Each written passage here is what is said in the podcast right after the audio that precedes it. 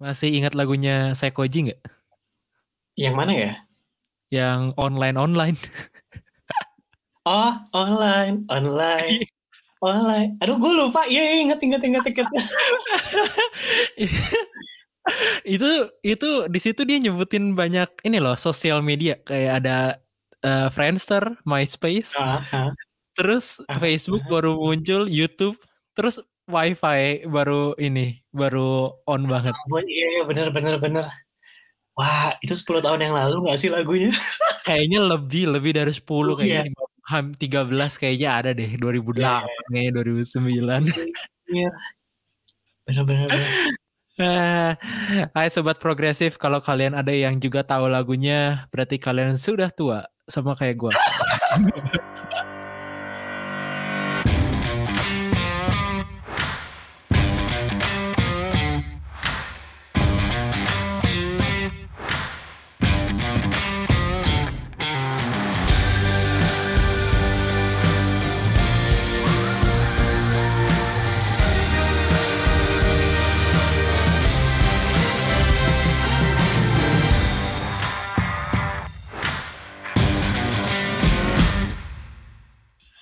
Selamat datang lagi di podcast progresif bersama dengan gue Evan dan kalian ini kali ini ditemani lagi sama Rio.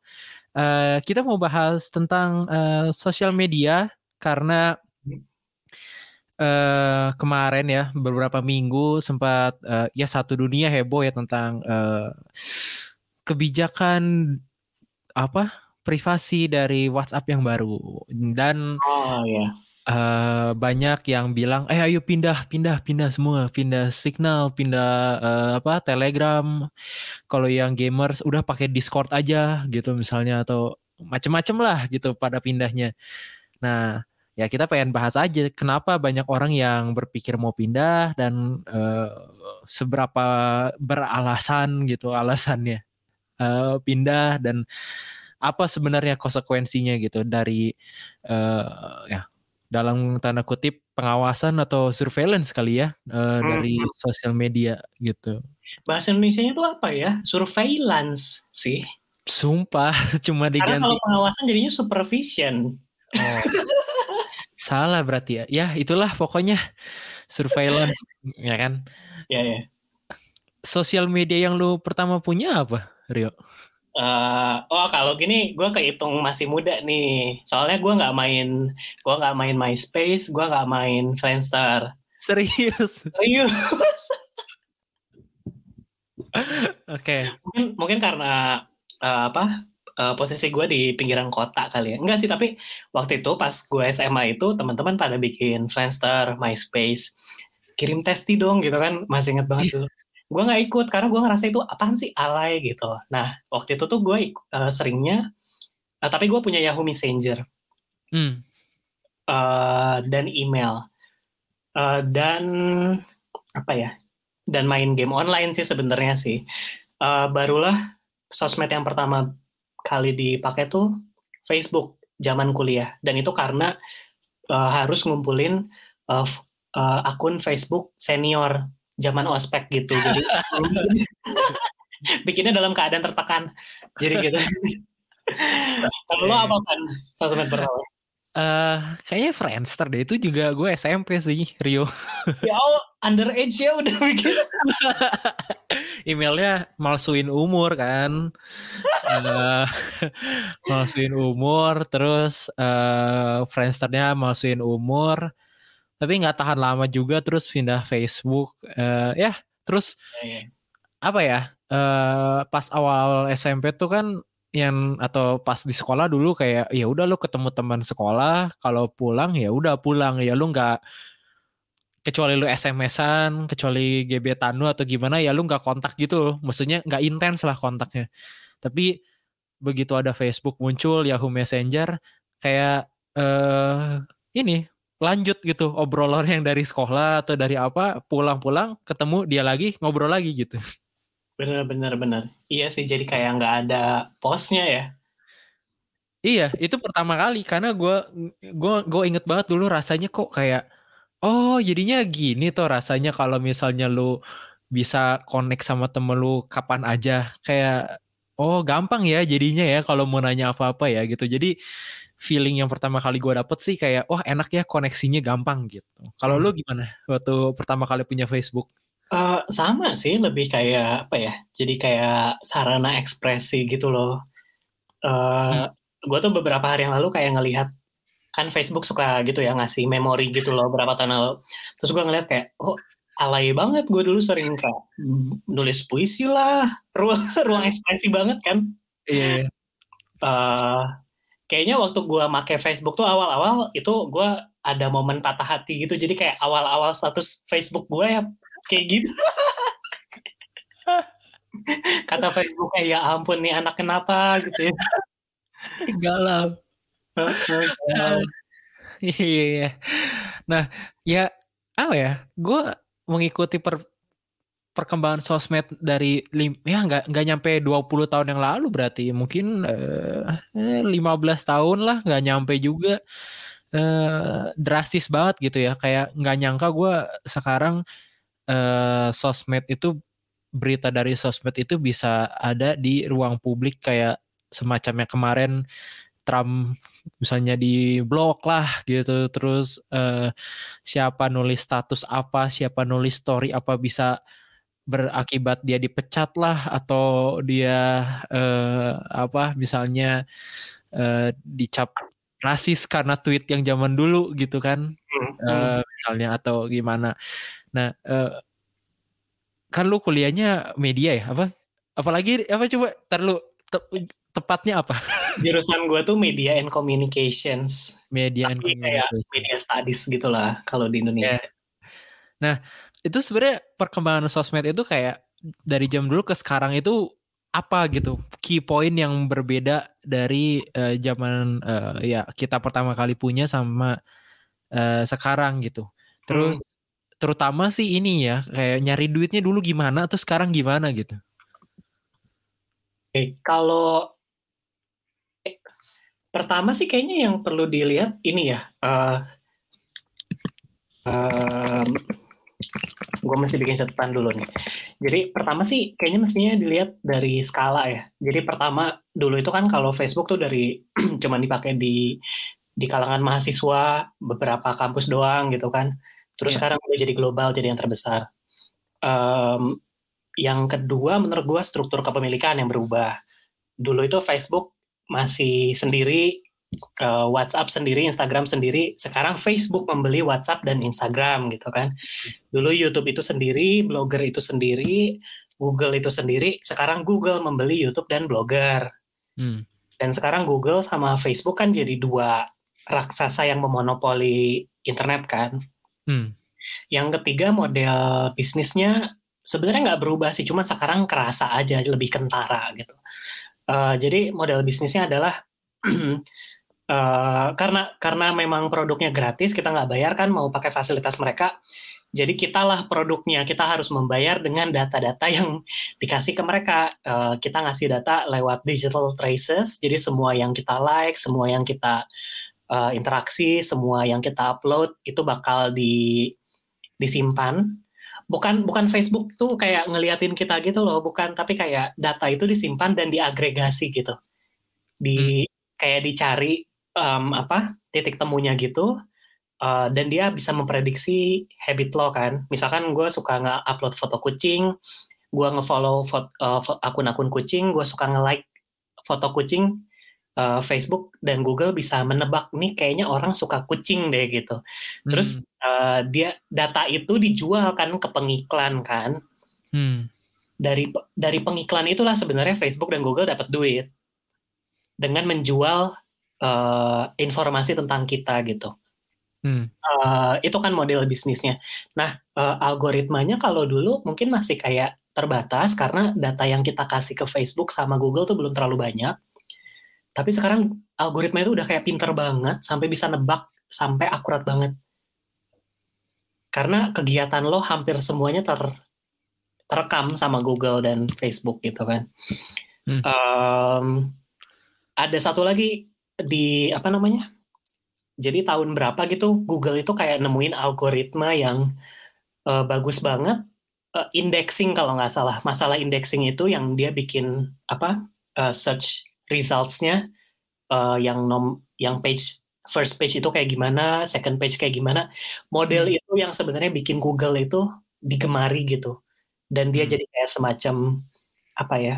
go to platform udah pakai Google aja karena dianggap hasil apa pencariannya lebih maksimal gitu. Itu sih kayaknya um, skalanya lebih besar dan kerat lebih kentara gitu. Hmm, hmm, hmm.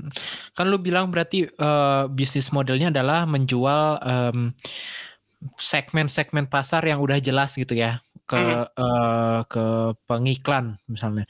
Uh, itu jadi kalau misalnya lebih tepatnya mereka tuh bikin apa aja gitu supaya bisnis modelnya jalan kalau kalau yang lebih apa ya lebih uh, realnya gitu misalnya kalau kita buka Instagram apa feature apa yang mendukung supaya uh, bisnisnya makin kencang bisnis Facebook gitu misalnya hmm. atau okay. atau uh, Google untung, untung tadi gue rada googling dikit nih dan gue nonton video bagus dari dari Fox kalau nggak salah jadi dia menceritakan gimana sih uh, desain itu uh, membuat sosmed itu jadi kayak istilahnya adiktif kan kita kayak harus hmm. selalu kembali ke si sosmed itu jadi gue udah sama yang beberapa gue amatin juga gue nyatat ada beberapa hal sih misalkan uh, pertama itu uh, ya pertama fiturnya karena gratis ya jadi uh, membuat kita ngerasa kayak nggak masalah gitu make lama-lama hmm. karena itu gratis nggak kan. ada nggak ada entry barrier juga kayak orang ya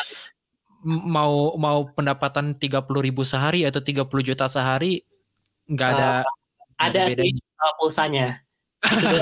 Itu doang. pulsa internetnya kan. Entry barrier doang.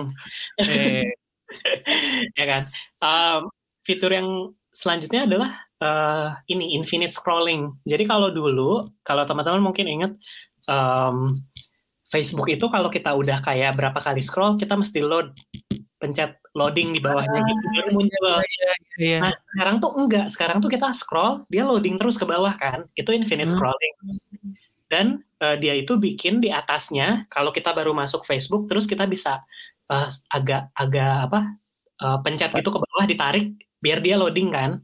Hmm. Itu kayak ngasih kita sense of control terhadap timeline padahal itu ilusi. Sebenarnya tidak ada sense of control karena sebenarnya kontennya udah disediain sama mereka mereka udah tahu apa yang bakal muncul di timeline kita.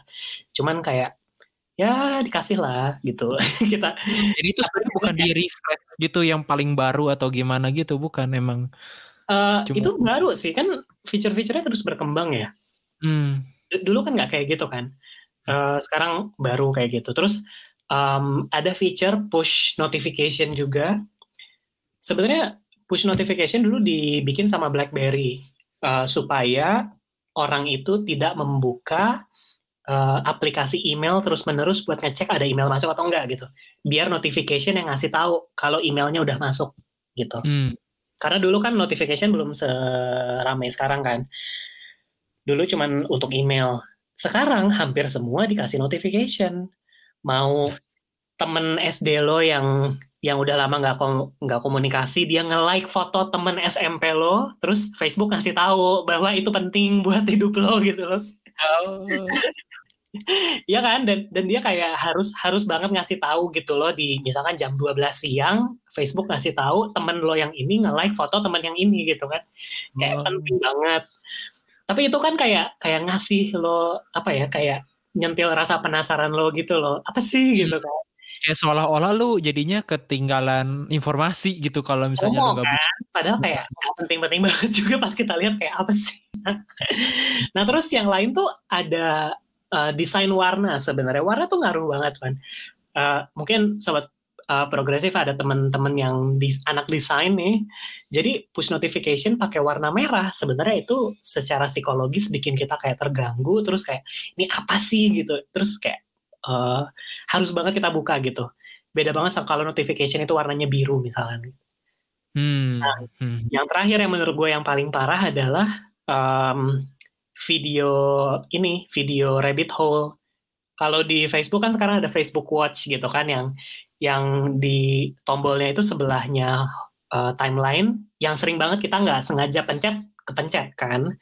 Mm-hmm. Uh, atau nggak di Instagram sekarang ada Reels uh, di di YouTube ada autoplay. Itu bikin kita ketika kita udah satu nonton video satu aja. Kayak disuguhin terus gitu kan dan itu otomatis kan playnya kan. Yeah. tiba-tiba jadi dua jam kita nggak kerasa gitu. Dua jam udah nonton video. Itu sih ada apa ya desain kecil-kecil yang menggunakan uh, ilmu-ilmu psikologi sebenarnya memahami cara kerja otak manusia dan mereka terapin itu untuk menjaga kita tetap engage sama si sosmed kita terus menggunakan sosmed itu gitu. Ya, ya, ya, ya. ya. Uh, gue kayaknya nonton di mana atau gue baca di mana ya uh, bahwa uh, small uh, apa ya uh, rewards gitu yang kayak smileys atau likes atau apa gitu um, itu uh, ngasih efek uh, endorfin yang sama sama kalau lu berhubungan sosial. Maksudnya jadi jadi bahkan nggak cuma psikologi doang tapi lebih ke bio uh, lebih ke evolution gitu loh. Jadi kayak hmm. manusia kan uh, bikin mekanisme bahwa kalau misalnya lu sendiri lu bakal sakit karena kalau lu sendiri kemungkinan lu bertahan hidupnya makin rendah kan gitu. Zaman Betul. dulu. Betul. Makanya mekanismenya kalau lu bergerombol lu jadi happy. Jadi lu pengen bergerombol terus in in that case jadi lu bertahan hidup gitu kan. Jadi kan maksudnya sesimpel itu mekanisme supaya lu tetap hidup lu dibikin happy kalau lu berkomunitas lah gitu bergerombol. Nah ini uh, endorfin yang berkomunitas ini tuh ke kepantik gitu. Kalau misalnya lu ngechat orang gitu loh misalnya WhatsApp atau Instagram chat.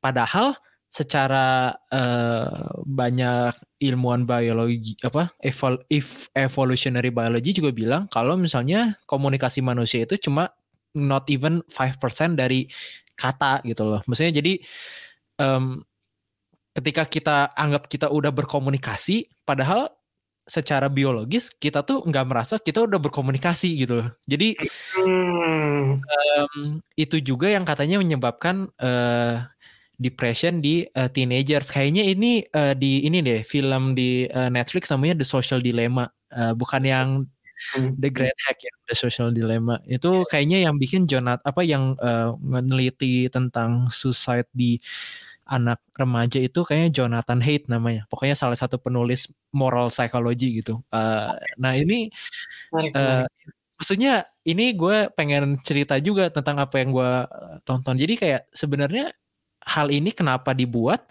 Karena pada dasarnya supaya kita uh, stay gitu. Karena kita agak sakau gitu loh. Misalnya kayak wah gue happy nih gitu. Oh gue seneng ngobrol sama ketemu yang sama orang yang udah lama gak ketemu gitu.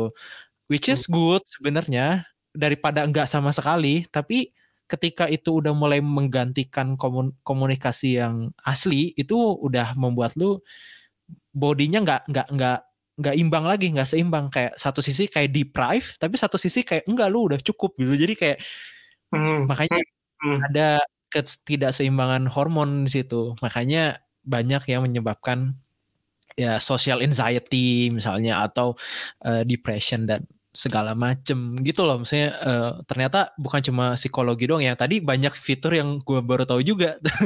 Ternyata banyak ya bahaya juga uh, emang pintar-pintar sih orang Facebook sama Google tuh gitu. Bukan orang bodoh mereka. Mereka yeah, tahu yeah, yeah. how how our brain works. Mm-hmm. Jadi ya hmm. mereka desain untuk ngemimik dan apa ya uh, mengeksploitasi cara otak kita bekerja sih. Yeah.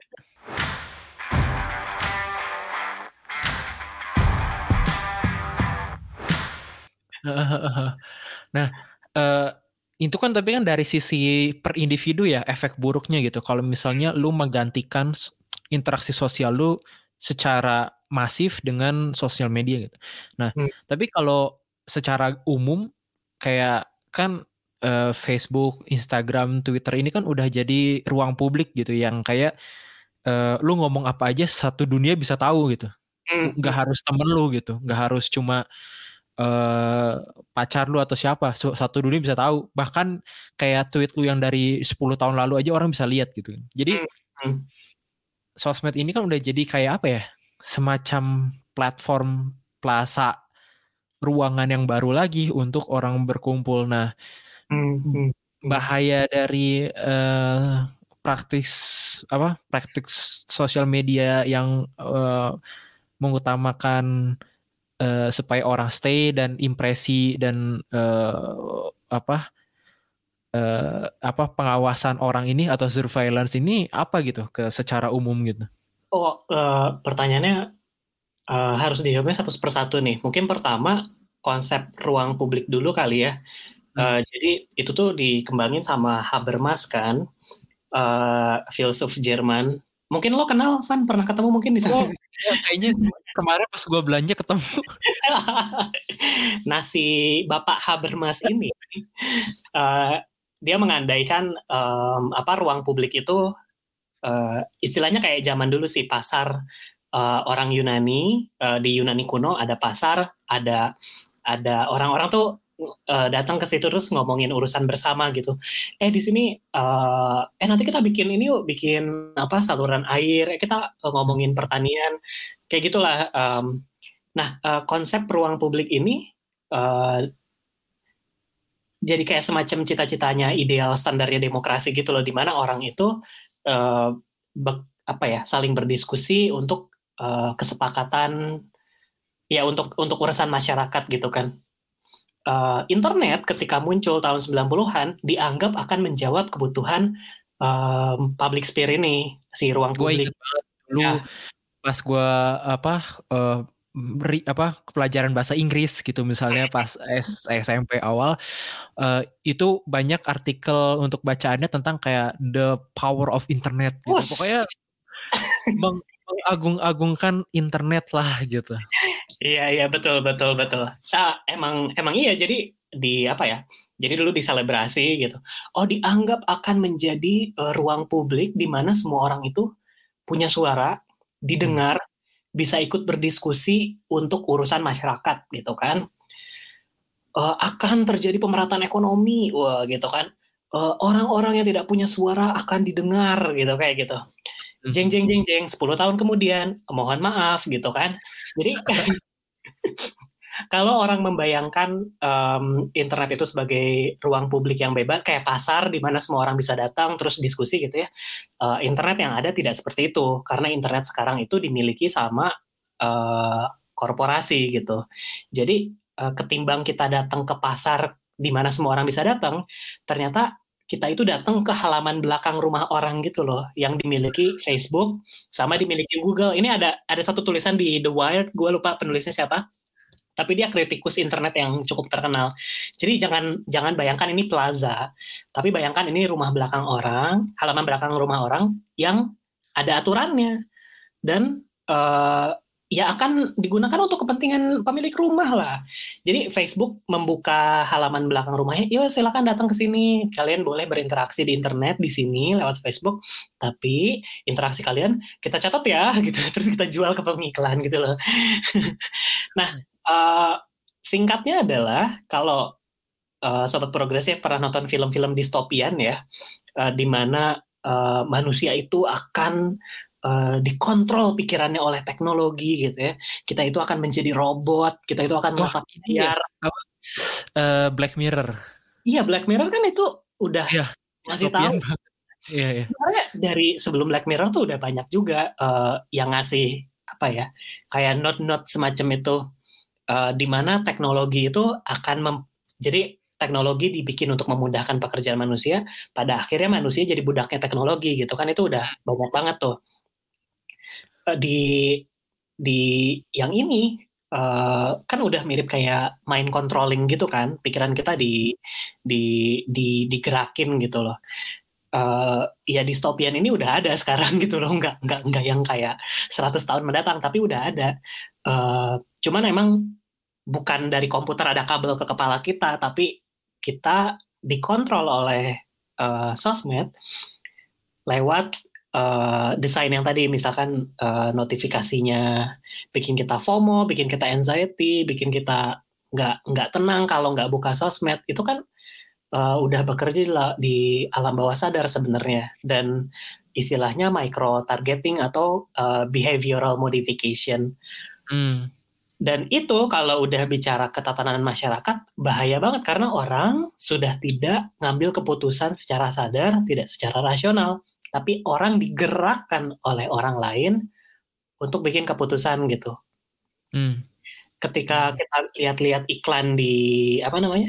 iklan di Instagram, kalau beda kayak misalkan kalau kita ke toko-toko gitu ya, ke mall terus ada orang yang uh, ada ngasih selebaran gitu kan kita bisa tolak uh, mungkin kalau kita lihat baca selebarannya juga apa sih nggak ngerti gitu kan nggak tertarik gitu beda kalau di Instagram uh, iklan yang selebaran dikasih ke kita itu itu udah targeted banget karena dia tahu kita bakal ngeklik gitu. Jadi itu udah di bawah sadar.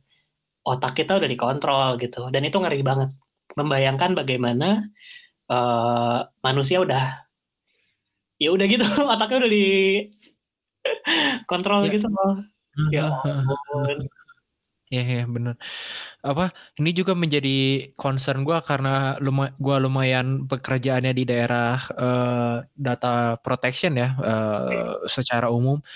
Uh, gue lagi menyusun sebuah uh, white paper gitu sama perusahaan gue tentang uh, tentang advertising tentang, tentang penyalahgunaan third third party cookies gitu ya hmm. tentang jadi ini bukan sosmed tapi ini benar di website gitu. Bagaimana website uh, membanjiri uh, lu web uh, website yang lu buka dengan third party cookies. Kayak ada banyak studi kayak dari New York Times yang bilang even di beberapa uh, website kayak uh, dari misalnya 100% uh, jumlah yang di loading isi konten websitenya sendiri itu cuma 10%, sisa 90% itu third party cookies semua yang di yang di yang di di apa yang ditayangin ke lu, yang di yang dibuka dan di, bisa diakses sama uh, sama orang yang perlu akses itu misalnya yang mau ngasih ads atau yang mau naro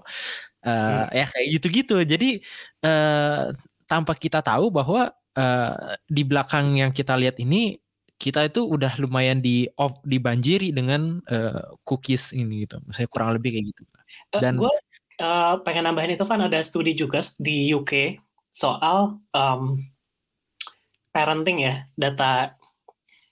Jadi gini, uh, mayoritas orang tua di UK itu ngeposting uh, foto anaknya um, kayak setahun itu ada 200 foto Wow, berarti ya, dua hari sekali gitu ya? Lima tahun, dalam lima tahun udah ada seribu foto anak yang terekam di internet. Uh, terus soal cookies, gue lupa persisnya berapa, tapi ada ada kalau nggak salah belasan, 11 apa 15 gitu perusahaan uh, aplikasi parenting uh, dan kesehatan kayak misalkan uh, uh, apa uh, tracking kehamilan, tracking iya. menyusui, yeah. kalender yang kayak gitu. Um, ada belasan yang punya data uh, parenting ke kegiatan uh, hmm. orang tua, dan dia membagikan itu ke uh, third party. Wow. Nah, third partinya ada dua ratusan, mohon maaf. Ya, ya, ya, ya. Nah, dari dua ratusan itu hanya kurang dari sepuluh yang tentang kesehatan. Hmm. Jadi kebayangkan uh, ada ada ada toko baju yang tahu gitu kan, ada toko tanaman yang tahu. Ada mungkin apa sekolah kali ya TK, SM, SD. Practically semuanya sih. Jadi sekarang uh, pengiklan dari sektor mana pun bisa tahu. Uh, jangan-jangan yang nggak nyambung misalkan ada makanan kucing tapi dia bisa nebak nih dari dari anak lo misalkan kayak dari seribu foto anak lo yang ada di internet itu. Lo kira-kira uh, cat person apa dog person ya gitu. Ngeri kan? Iya iya iya iya. Uh, jadi beneran yang namanya surveillance itu ya seperti itu gitu. Jadi kayak apa pun yang kita lakukan kayak ada seribu orang yang ngeliatin gitu kita lagi ngapain Tergantung. Itu bukan, bukan bukan soal apa kita punya rahasia kan. Lo pernah bilang juga kan Van kayak hmm.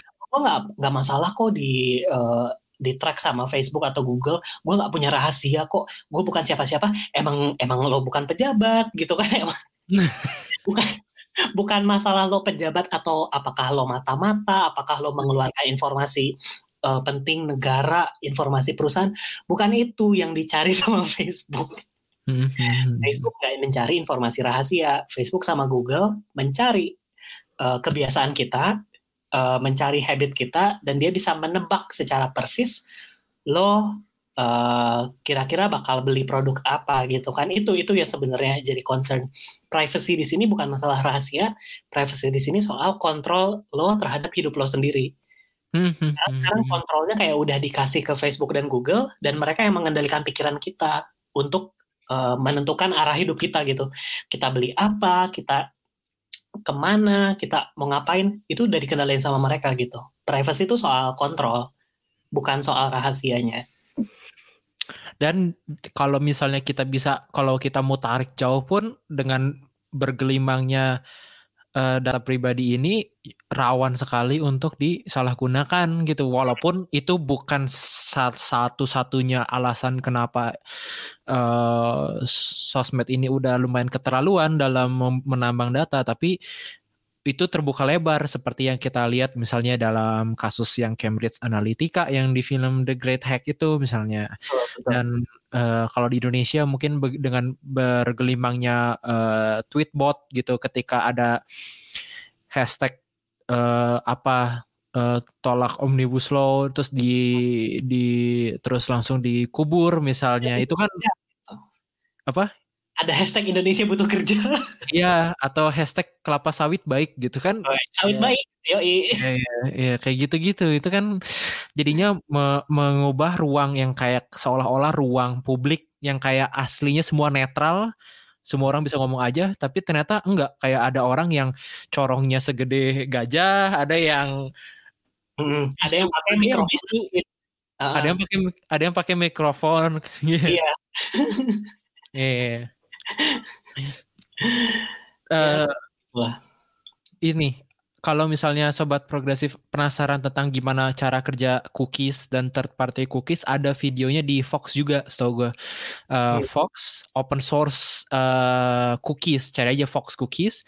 Nah, hmm. salah satu yang diwawancara adalah penemu cookie-nya sendiri tahun 90 berapa gitu dari Amerika. Dia bilang, gua itu nggak pernah nyangka kalau cookies itu bakal dimanfaatkan seperti ini gitu. Dia cuma bikin fitur itu untuk memudahkan supaya enggak setiap kali lu uh, ini lu harus masukin lagi misalnya uh, apa uh, lu harus buka dari uh, homepage lagi misalnya lu bisa lagi kan Iya, uh, uh, kayak justru bagus misalnya kayak dari Spotify lo sekarang bisa nyimpan playlist. Kalau belum follow podcast progresif di Spotify jangan lupa di follow juga.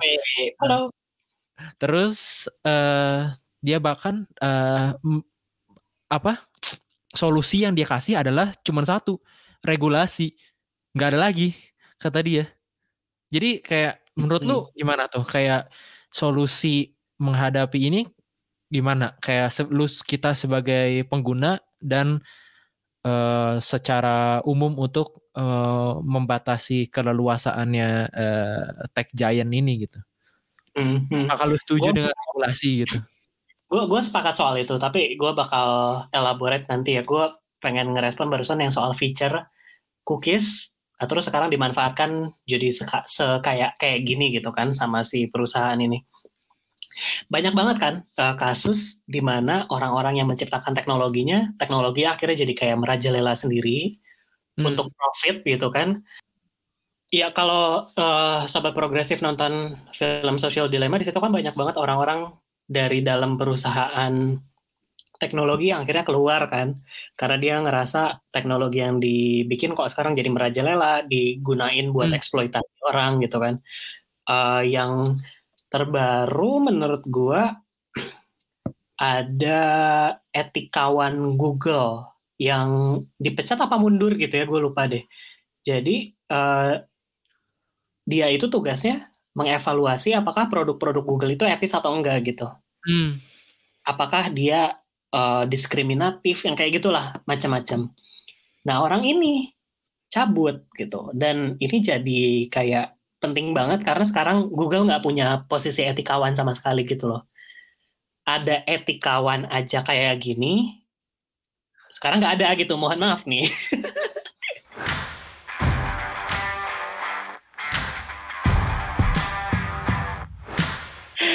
nah uh, kalau bicara apa ya uh, gimana cara yang baiknya ya emang ada ada dua ada dua scoop ya. Kalau scoop pribadi scoop yang agak neolib gitu kan yang semuanya tanggung jawab pribadi.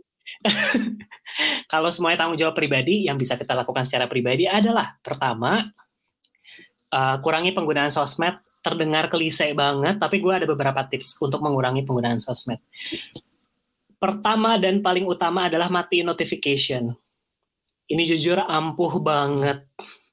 Matiin notification untuk semua sosmed uh, termasuk WhatsApp sih gue termasuk gue termasuk matiin notification jadi tapi maksud gue itu jadi kayak apa ya natural ketika kita baru buka WhatsApp terus ngelihat ada chat orang dari satu jam yang lalu lo tinggal bilang sorry baru baca and that's nothing wrong about that gitu loh. Menurut gue itu harus dinormalisasi juga karena jangan sampai uh, saking semua tuh kayak instan kita mengasumsikan semua orang itu megang handphone 24 jam gitu. Mm. Jadi itu menurut gue harus dinormalisasi juga. Uh, orang itu punya waktunya akan ngebales, punya waktunya untuk uh, nge ngebaca gitu. Jadi mati notif aja nggak apa-apa. Um, yang kedua ada ini juga sih untuk melawan yang strategi dari desain desain yang sangat engaging ke mata yang notifikasinya warna merah, apps-nya warna-warni. Itu ada tips untuk uh, saturasiin layar. Jadi layarnya oh. monokrom uh, nah gue gue nyoba tuh kemarin uh, saturasiin layar. Terus gue kayak tiba-tiba lost lost navigation gitu ke handphone gue sendiri. Gue kayak gue bingung ini gimana sih?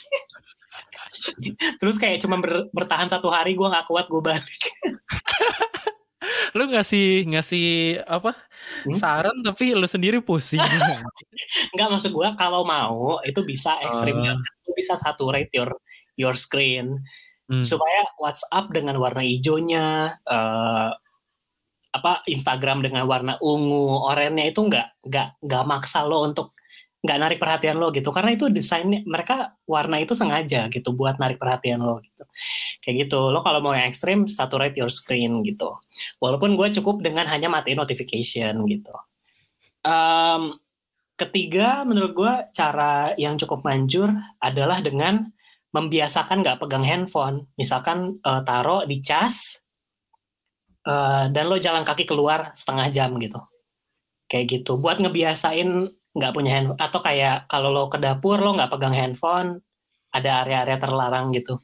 Jadi dengan mengurangi aktivitas gitu, uh, nanti penggunaan kita kan akan berkurang, data yang kita store ke Facebook, ke Google itu juga berkurang. Ada satu strategi lagi adalah memecah uh, penggunaan uh, sosmed, jangan jangan terkonsentrasi di di Facebook dan Google aja. Kalau misalkan lo nonton YouTube, uh, pakai blogger dan pakai Gmail, mungkin lo jangan jangan pakai Google Maps kalau lo pakai iPhone lo pakai Apple Maps gitu. Hmm. Uh, mungkin lo search search engine-nya jangan Google. Lo mungkin pakai yang yang gue lakukan adalah sekarang DuckDuckGo. Sama gue juga. Iya kan? Yeah. Terus nanti dia ngasih tahu kan cookies yang di yang dihalangi yeah. ya. Kan? Ya yeah. gitu. Uh, lo jangan pakai Chrome. Uh, lo pakai Safari eh jangan pakai Safari. Uh, pakai ini Firefox. Mm -hmm atau gue pakai gue pakai Safari aja gitu. Uh, dan ternyata itu tuh uh, mulai ngaruh loh, Van. Hmm. Sejak sejak gue nggak pakai Google Maps lagi, uh, iklan-iklan Google sudah mulai tidak relevan. Yang gue gue udah lama loh, gue di gue udah lama banget iklan Google itu relevan. Oh, iklan Google tuh pusing nyari ngasih ngasih iklan gue tuh apa? Kan? Jadi nggak nyambung iya. kan? Iya makanya. Iya. Nah berarti algoritmanya tidak apa algoritmanya bekerja tapi tidak berhasil menangkap data kita. Enggak. Uh, uh. Ada, itu, itu itu bisa dipakai sih. Gue ada tambahan juga. Um, kalau misalnya uh, lu pakai oh DuckDuckGo juga ada browsernya PTW Iya, kalau iya. di HP Hah? bisa lu download juga DuckDuckGo. dan sebisa mungkin setiap lu buka website kalau di Eropa ya itu kan ada lu terima cookies apa enggak lu selalu selalu tidak gitu kayak orang tuh kadang terlalu males eh, untuk ngi- luangin waktu 3 sampai 5 detik untuk bil untuk kayak no eh, ke setting terus no eh padahal itu ngaruh banget gitu. Oke. apa jum- jumlah third party cookies yang keblok kayak gitu. Dan kalau misalnya lu nggak masalah dengan ke convenience lu agak terganggu sedikit eh, lu re- secara rutin hapus cookies lu gitu di browser misalnya. Itu itu itu sangat Gue sepakat banget cookies tuh harus uh, regular dihapus seminggu sekali lah ya gitu. Um, Ya, cuma lu akhirnya jadi semuanya harus login lagi dan eh, ya tapi Iya kesel nggak? Itu kan cara mereka biar kita terekam terus kan. ya ya Kita nggak bayar dat, kita nggak bayar convenience dengan data kita. Nah itu kan yang jadi gue sepakat itu bisa dilakukan dan itu udah terbukti juga di pengalaman lo ya Van ya dan gue Hmm. juga iklannya kan jadi ngaco gitu. Eh, satu lagi kalau mau dibawa ke ranah regulasi yang skopnya lebih luas ya emang harus diregulasi menurut gue.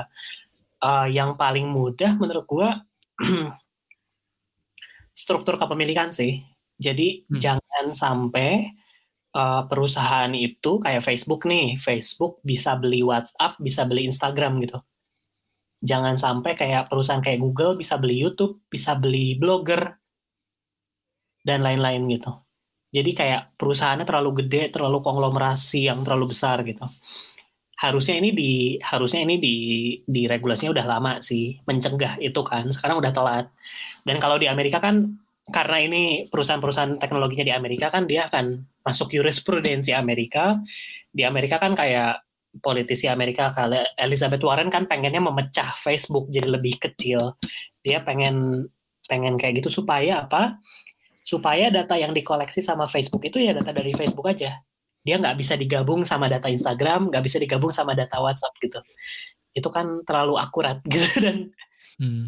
dan nanti ya please itu udah jadi salah satu orang terkaya sedunia kurang apa lagi sih Facebook itu gitu jadi kayak Hmm. udahlah terlalu serakah gitu Uh, Iya. itu pembatasan kepemilikan dan data protection harus banget menurut gue kayak yang dilakukan sama Uni Eropa uh, harus banget dilakukan sama negara-negara lain Um, dan ada satu lagi sih kayaknya yang kayak di Australia itu tuh yang monetisasi konten Ya. itu akan dibedakan yang non berita sama yang berita gitu. Jadi yang berita nanti dapatnya uangnya lebih besar gitu. Tapi ini masih struggling sih di Australia. Tapi menurut gua regulasi semacam itu boleh lah eh, ngebantu gitu ekosistem kita jadi lebih baik. Ya, ya, ya. Gue setuju tuh di eh, enggak, gue nggak tahu masuk prolegnas apa enggak yang pembahasan UU PDP perlindungan data pribadi. Ada ya. Ada setahu gue, tapi gue lupa itu masuk prolegnas apa enggak. Eh, kemungkinan besar, tapi nggak akan beres juga sih lima tahun ke depan. Eh, cuma eh gue senang dengan ada UU PDP karena itu kurang lebih ngejiplak dari eh, GDPR Uni Eropa yang sangat-sangat bagus menurut gue rasa.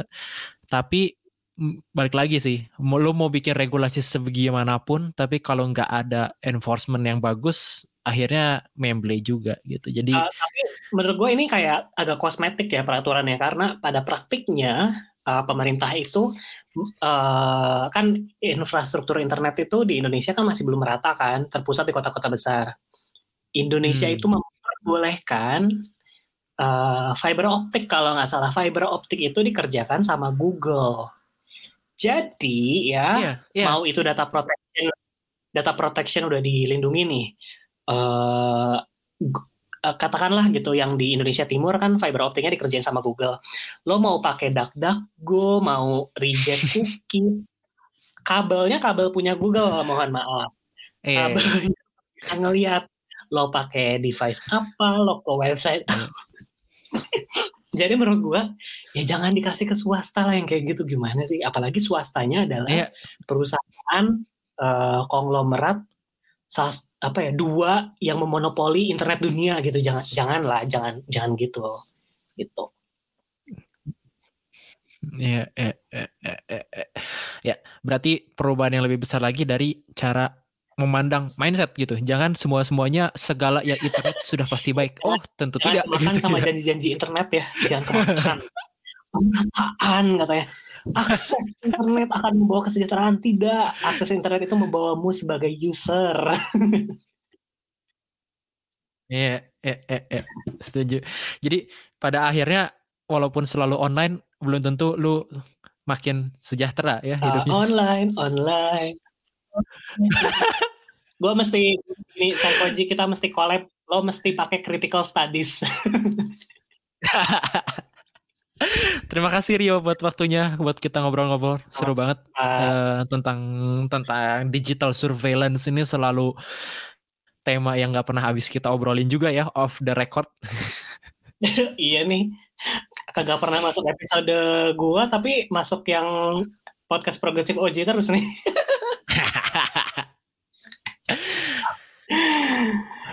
Oke sobat progresif segitu aja. Eh gue lagi mencoba ajak collab nih sebuah institusi, nggak institusi, institusi sih, eh account Instagram yang hype lagi hype banget. Semoga berhasil. Siapa tahu nanti suatu saat kita bisa bikin podcast bareng sama mereka.